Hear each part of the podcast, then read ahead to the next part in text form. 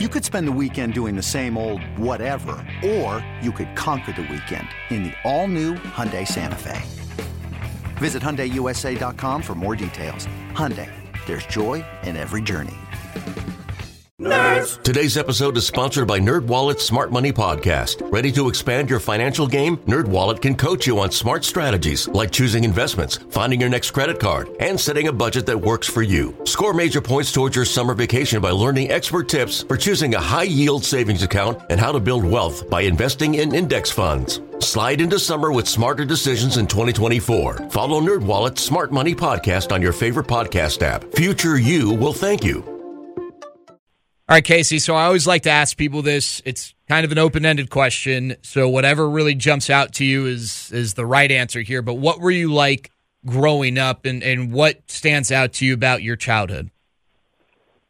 You know, I think I was probably a, a shy kid. You know, l- looking back, and uh, you know, uh, at a younger age, and uh, we lived out in the country, so I didn't grow up like in a neighborhood. So I kind of grew up on a farm, and so uh, you kind of isolated out there. So I think that tends to to lead you down that road where you're a little more reserved and quiet, a little more uh, a little more country, I guess. What I guess what drew you to music, and and when did you begin to connect with music? Not even necessarily playing music, but just as something maybe you really enjoyed as a as you know a, a hobby or, or listening to music, stuff like that. Yeah, you know, I, I think I think everyone uh, can look back in music, and there's at some point in your life where music goes from being background noise, uh, from you in the back seat of your parents' car. It's just something you're listening to, to having meetings, and uh, you know, I think uh, talk for most people that that moment uh, sets in somewhere about the time you start uh, your dating life, and uh, you know, you get your heart broke, or or or, or that direction you. uh the songs start to mean a little more. You start to understand some of that pain, and so uh, you know, definitely getting your heart broke is what leads me led me towards uh, you know trying to find that deep meaning in songs and, and, and listening and, and changing, and, and you know you feel that relation to, to people that write those songs. All right, so I stink at anything that involves the arts. Uh, I guess maybe if writing is a part of the arts, I'm okay at that. But like, I can't sing, I can't dance, uh, I can't draw, paint, any of that. I'm horrible at playing instruments. My choir teacher told me that she would pass me in sixth grade as long as I promised not to sing during the concert. But I do remember that I think like the recorder, well, maybe like the glockenspiel or whatever those things are when you're in first grade and you just like hit a, you know, a deal. Uh, but like, what was the first instrument you played, or, or what was the when was the first time you you did something musically that you remember? You know, I didn't start. I started writing songs uh, in, in high school. I guess they were songs in my mind. They were songs, but I didn't play guitar. Uh, I tried to. I tried to play a little bit. My grandpa played guitar, and he really loved it. And so, uh, you know, I tried to get into it. Uh, for, you know, we didn't have any money for guitar lessons or any of that stuff, or maybe even to have a guitar. I don't even know. Uh, but I didn't get into it. And then I went to when I got to college. Uh, my roommate had just came back from. Uh, the military, so he was a little older. And he had a couple of guitars and played, and it really sparked the the fire again to to learn. So I went home. My grandpa gave me an old beater guitar, and I just started teaching myself how to play. And then uh, you know you get a little better and a little better, and I started putting some music to it. So really, probably 18, 19, freshman year of college is when I actually started where I could. uh play and, and sing a song and starting to put some music and ideas to, to, to these songs that I've been writing. So this wasn't something where like people who listen to your stuff now or uh, you know are aware of what you're doing are gonna come up with stories like, man, I remember you know when Casey was five, he was such a star. It, this was more of like something that developed later in in your your uh, adolescence, I guess, for you.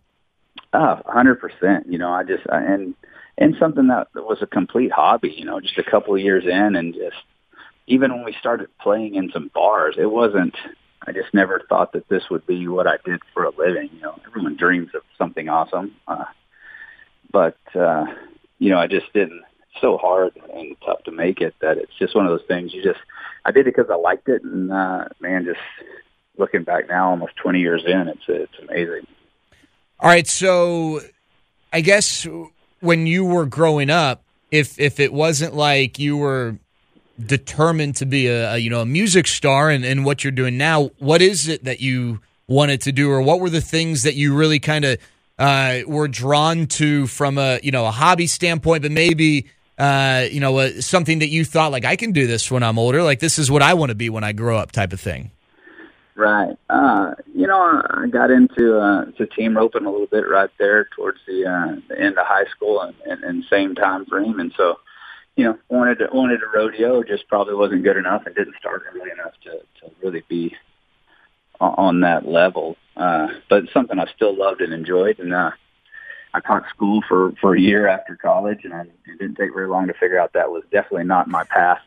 uh, God bless all the teachers out there. I'm not kidding, man. Uh, we, I don't know how they do it, but thank God some some of them want to do it. Uh, and then uh, I started doing working in like commercial uh, commercial uh, sales for like a construction company. Did a lot of fencing, and then uh, kind of got into a position where I bought that company, and then uh, or the the guy that ran it like worked me out a deal where I could buy it through him. He had somebody come do that for him, and so helped me get going on my own and uh, started that. And I did that till 2008. So six years into the band, I was still running that business. So uh, I think my move would have been somewhere in construction, somewhere in uh, real estate was kind of where I, my passions lied.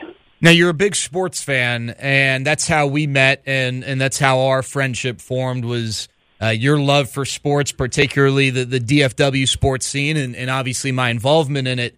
Were you an athlete growing up? Was were you a sports fan growing up? How, how did you develop uh, an interest in sports? You know, like everybody else, I played uh, a little soccer, a little little uh, baseball uh, up until high school, and then high school uh, I got into, I played golf. My dad got into playing golf uh, really late in life. Now, my grandpa was a great golfer, still has a course record. Uh, Fort Worth shot a 59 once. Oh, wow. Uh, yeah, that's with, uh, you know, wooden drivers. So uh, he, he was a serious player. People said he could have played on the tour, but back then it didn't pay a whole lot of money to go play on the tour in the in the 60s. So he uh, just stayed home. But a great, great local player. My dad got into it. He didn't start playing until his 40s and then he was a scratch golfer in a couple of years, which is still I can't I can't figure out how he did that because uh, I've been playing my whole life and can't figure out how to be a scratch golfer. But uh, I played high school golf, uh, well, first team all district there in uh, in Burleson, and I was pretty good. Uh, and uh, that was kind of my sport. But I, I just I love uh, I love the competition, and uh, man, I do love our our local sports teams for sure. All right. Now, you mentioned that you were working when the band formed uh, for several years. When did the, the Casey Donahew band form, and, and how did it come about? So 2002 was our first year that we started playing shows, and uh, just local. It started at a an acoustic concert uh, of another guy, local Fort Worth guy. At the end of his night, he he let me get up and I sing a song to I don't know 50 or 60 people, whoever was there, and, and the the bar owner asked me if I wanted to come do a Wednesday night acoustic on my own. Which, looking back, they were probably horrific. Uh, I don't even know if I knew ten songs at that point. So we started doing Wednesdays, and I did every Wednesday there for a while, and started building it up. My uh, wife, who was my girlfriend then, uh, kind of took the reins of uh, of the management, which she still does uh, does today. So it's uh, we've really built this thing together from from from scratch. And uh, you know, once you kind of get into the scene and playing some bars, and you kind of meet other musicians, put together bands, start doing band shows, and then you know, then it's the fight of trying to get a song on the radio, trying to trying to reach fans, trying to play more venues. And you know, back then it was just so different. Uh, you know, there wasn't the social media there is now to really connect to people. So it was all you know, you're you're beating the phone books up trying to just call bars and venues and get a show and let somebody play, uh, you know, let let somebody play somewhere. And so, uh, a couple of years in, we were lucky. The the ranch had started having these competitions, like a nightly countdown, where it was like a battle between two songs, and uh, Stockyards got got added to the battle and ended up winning for several weeks. I, I don't know what it was, and so then they just started playing in rotation and it was one of those things that just really took hold and, and really launched this thing, uh, launched this thing forward. So that's interesting, and I guess I, I, take that for granted that now you can tweet, you know, whatever it is that you're doing, and and you have a platform and an audience that can, uh, you know, help you share whatever it is you're trying to get out. But that wasn't the case when you were starting. So you, you mentioned phone books. Like, what what was the strategy there? I mean, did you guys all split up? Like, hey, you've got A through C, and and you've got D through F, or like, how, what was the method to to the madness of uh, really trying to get the the word out? Well, it's it's probably a pretty big secret that I'm really really lazy. So I, I would that's probably a Melinda question because I feel like she's done everything that was really hard, and I just kind of uh, wrote songs and wrote her coattails uh, the whole way. But it was just you know everything local. I mean, she's calling. Back then, we, we would play like at Jay Gilligan's over in Arlington by the ballpark. Uh, he'd let us come in and play the little the little back room. Had a little little tiny stage, and we'd play little places in Fort Worth, and then uh, once the stockyards get started getting played, uh, there was kind of a buzz, and it was right when MySpace started. So I give a lot of credit to MySpace for uh, really launching, helping us launch our career. It was the first social media platform. It was free. You posted your music for free. You connected with fans, and uh, so we went from stockyards in the DFW area, pretty big. You know, you got it. There's a really big area here. Well, we're playing these bars around here, and all of a sudden, all these high school kids are going off to college. So next thing you know, we have this little following uh, in Wichita Falls, in College Station, in Lubbock, and uh, really it was kids from here going there, and then that was a big area, a, a big point in time when when it, the the Burn CD was a real big player. You know, that was uh, Napsters out there ripping off music, and so all these kids are burning CDs and CDs, and kind of uh, we really found a niche in that rodeo community and, and it's been a thing in the rodeo community. You can go back to to the days of Chris Ledoux, where all these kids would trade trade records, trade uh, tapes, eight tracks. I don't know how far back it goes, but hey, man, you listen to this, and I'll see you at the next rodeo, and we'll trade something else. And so we really found this little niche in this rodeo community, and it really helped spread us to the rest of the, the country, the state, uh, through the underground channels that's that's really interesting. So, uh, would you say that the the burn like the the CD burning era? I, I know that it, it took perhaps money off the table for some artists, but do you think that ultimately it helped, or do you think it, it was more negative for people like yourself? No, it 100% was positive for me. Uh, you know, people weren't going to go buy a Casey Donahew record. First of all, you couldn't buy it. Where would you go buy it? You know, that was the thing. We weren't carried in Walmart and Target and uh, you know a few mom and pop places. As we got further along and bigger in our career, we sold enough tickets that we we garnered enough enough attention that people would pay attention and even care to sell your record. So back then, if they didn't burn it or get it out, you know, maybe the, I, I can't remember how exactly MySpace worked, but you could go and listen. I could put like maybe it was four or five songs, and you could listen to them as much as you wanted on MySpace. And so I don't know if that was a way that was burned or, or not, but uh, it really it really helped us. Now you know maybe it hurt Metallica, but they got plenty of money. So. yeah, I, I want to get back into the band, but before I do, I, I, I'm curious who your influences were back then, and and maybe as you started to get going, did you have mentors in the industry who really helped you then, and, and maybe even now? Who who are some of those really important figures for you? you know the the thing that kind of really led me down this path this path is is Pat Green. I mean, what he did, he was one of those first guys that I really got into.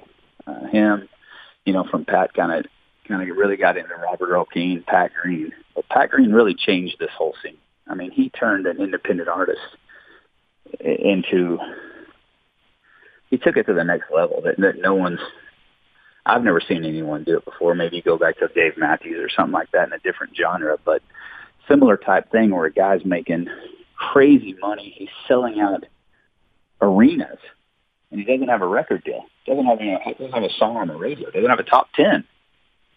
Uh, and and that was just so amazing to me. And I'd go watch him and tell these stories and he'd interact and just felt like he was talking to me. He's such a great stage presence. And uh, you know, from Pat, Pat kind of led into you know when Ragweed. Uh, was really rocking right there, early 2000s. I mean, they were rock stars, and uh, uh, Randy Rogers, and and and so. But when we started, we didn't know anybody else. It was a, a Fort Worth scene. A bunch of those guys lived in uh, Austin, uh, New Braunfels. They all had these booking agents. We didn't have a booking agent. We had Melinda calling everybody on the phone. So I didn't have any friends that could really help help further my career about, hey, you know, why don't you come open 20 shows in a row for me in front of all these sold out crowds. So just, we didn't know anybody and we'd kind of do, so we just did it ourselves. It was just underground. We would play random, random places. We would rent places and put on our own shows. Uh, you know, we just did it the hard way. Uh, but uh, you know it worked for us. And and now, you know, Pat Pat's a really good friend. Uh, he doesn't live very far from me. Our kids go to school together. Talk to him all the time. Randy Rogers, Wade Bowen. We, uh, uh, you know, th- these friendships that are built over decades. Uh, guys that you know, with or without music, will still be friends. Kevin Fowler's one of my one of my really close friends, and Josh Abbott. And so I've kind of built this little network through through years and decades, and uh, now it's all it's all really uh, really smooth sailing.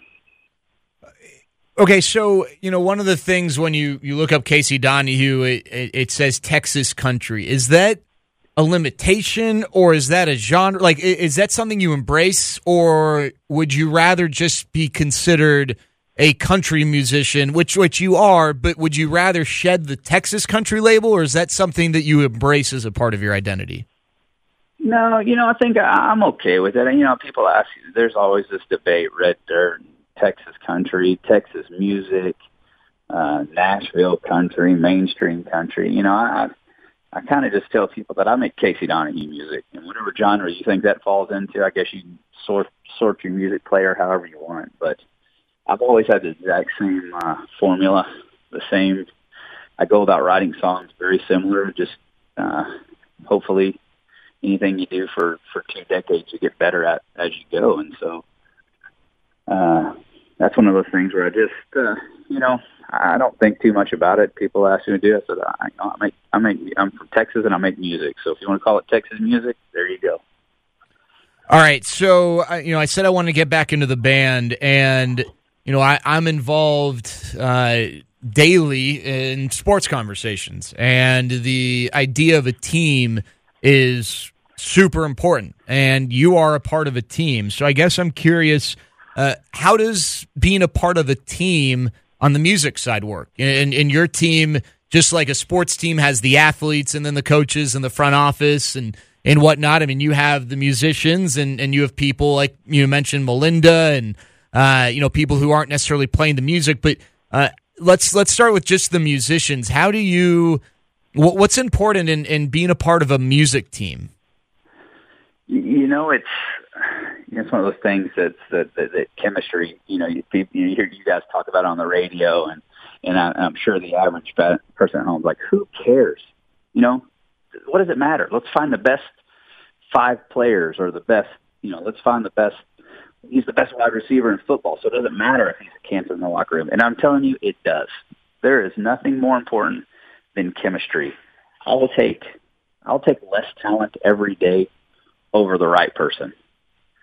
And uh, you know, you got to be able to get along with people. You spend so much time with them, whether it be in a bus or a locker room or an airplane, if you're flying from from a sporting event to sporting event. You know, it's it's it's so important to get along with the people you're in that small room with uh, it, it changes everything. You know, you go through those situations, and I'm sure the same in, in sports where you don't realize it, and then all of a sudden that person's gone, and it's like a breath of fresh air hit the whole room. Everybody in the room, spirits lifted, and you're like, golly, that guy was dragging us all down.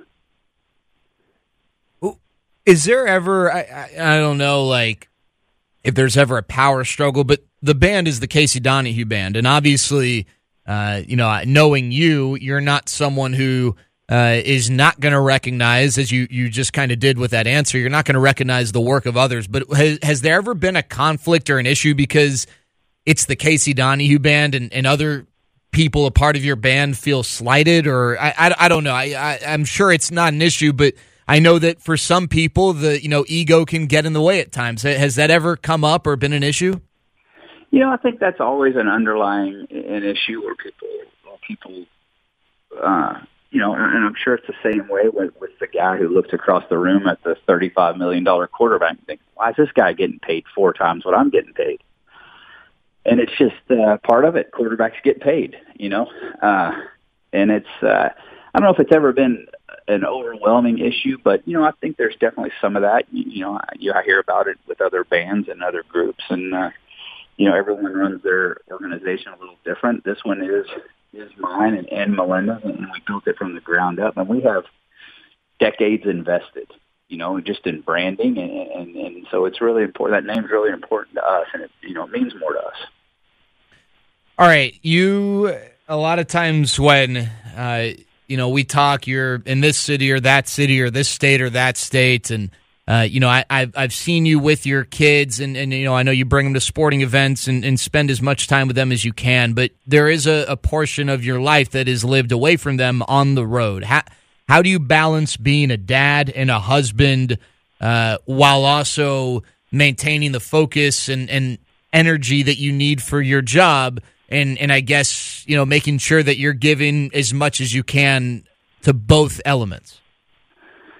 It's very tough. You're talking about the the one thing that that that's that's the hardest thing to do, especially for where I'm at in, in my career and where I'm at uh, in my kids' ages. Uh, you know, and uh, just making sure.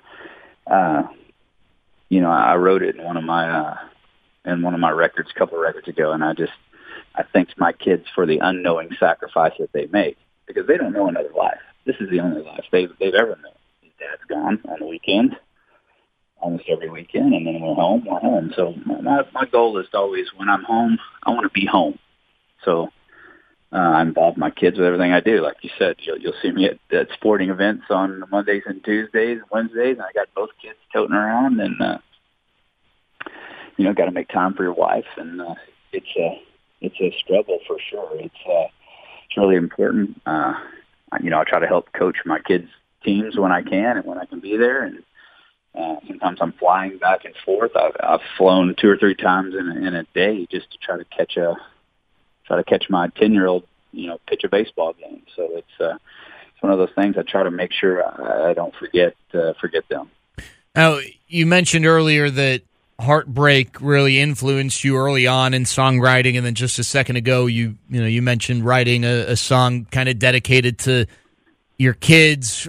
You bring and, and a lot of songwriters do you, you bring your life uh, into your music. Has that ever been an issue? Has there ever been like shoot do i want to publicize this? Even though you're not necessarily coming out and saying x y and z happened you know you're your fans and listeners can kind of tell, well, if he's singing about it, then maybe that's an experience that happened to him. Has there ever been, I guess, a, a, a gray area or a blurred line where you're like, I, don't know if I really want to to turn this into a song, this part of my life, or is it just kind of a part of the way you go about things? Where hey, if it happens in my life, uh, the best way for me to deal with it is is to turn it into a song and to turn it into something that people can enjoy. You know, there's a couple a couple of sides of that. You know, usually I, I, don't I don't try to hold anything back, and I'll, I'll throw it out there. And there's been a few times when I, when I've discussed it, but you know, I think one of my my specialties is for some reason just I think one of the things I'm good at is uh, is really writing this heartbreak song. Although I've been I've been in a pretty strong relationship for 20 years, so it's always one of the things I just write these gut wrenching. Like I have the most the most horrible breakup you could ever imagine all the time. And so my wife just stares at me like, got any love songs in there at all? And I'm like, you know, just, I'm not good at that. That's not what I'm uh, good at. I just have this knack for telling the story about getting your uh, getting your heart ripped out of your chest. And so that's one of the ones that uh, yeah, she'll give me the sideways look every once in a while. And then a couple of records ago, my wife grew up in a pretty tough. Um, uh, she grew up really tough. Uh, with domestic abuse and stuff like that. And so I wrote a song kind of about her life. And so it was one of those things that I want to put that out there. And so I kind of talked to her about it and she wanted to, and she was okay with talking about it. And so, uh, a song called Put the Bottle Down, uh, that I wrote maybe three records ago. But that was one of those situations where it's kind of like, uh, you know, do we go with this or is this something for us? And she wanted to put it out. All right. Uh, last thing I want to ask you is there anything left that you'd like to accomplish? Are you happy with, with where you are? Do you still, I mean, you're, you're a dad and, and a husband, and I know that when that comes into play, maybe that changes someone's ambitions or, you know, what, what's important to them. What, what do you still want to accomplish? What's, what's next for you? Uh, and, and what are those challenges that you're still really fighting on a, on a daily basis from a professional standpoint? Yeah, you know, uh, I'm always just going to follow the follow the road in front of me for sure. I mean, I just, you know, this path that we're on has has been successful. I've always thought, you know, if this all ended tomorrow, I could look back and say, man, that was that was pretty amazing. What what a run! That was that was a pretty good that was a pretty good couple of decades. Uh, I still think we got some great music in front of us, and it seems like every year it's every year still gets bigger and bigger. And so, uh, you know, what? I mean, I'm going to keep pedaling down the road. Uh, you know, the dreams of selling out AT&T Stadium or, you know, like, you know, probably faded, uh, for where I, I, I am and, and what I want to do. But, uh, you know, I think we got a lot of years of good music still ahead of us. So we're just going to keep making music and hopefully the fans keep showing up. And if we, uh, kind of stay right here on this uh, roller coaster we're I think it'll be all right.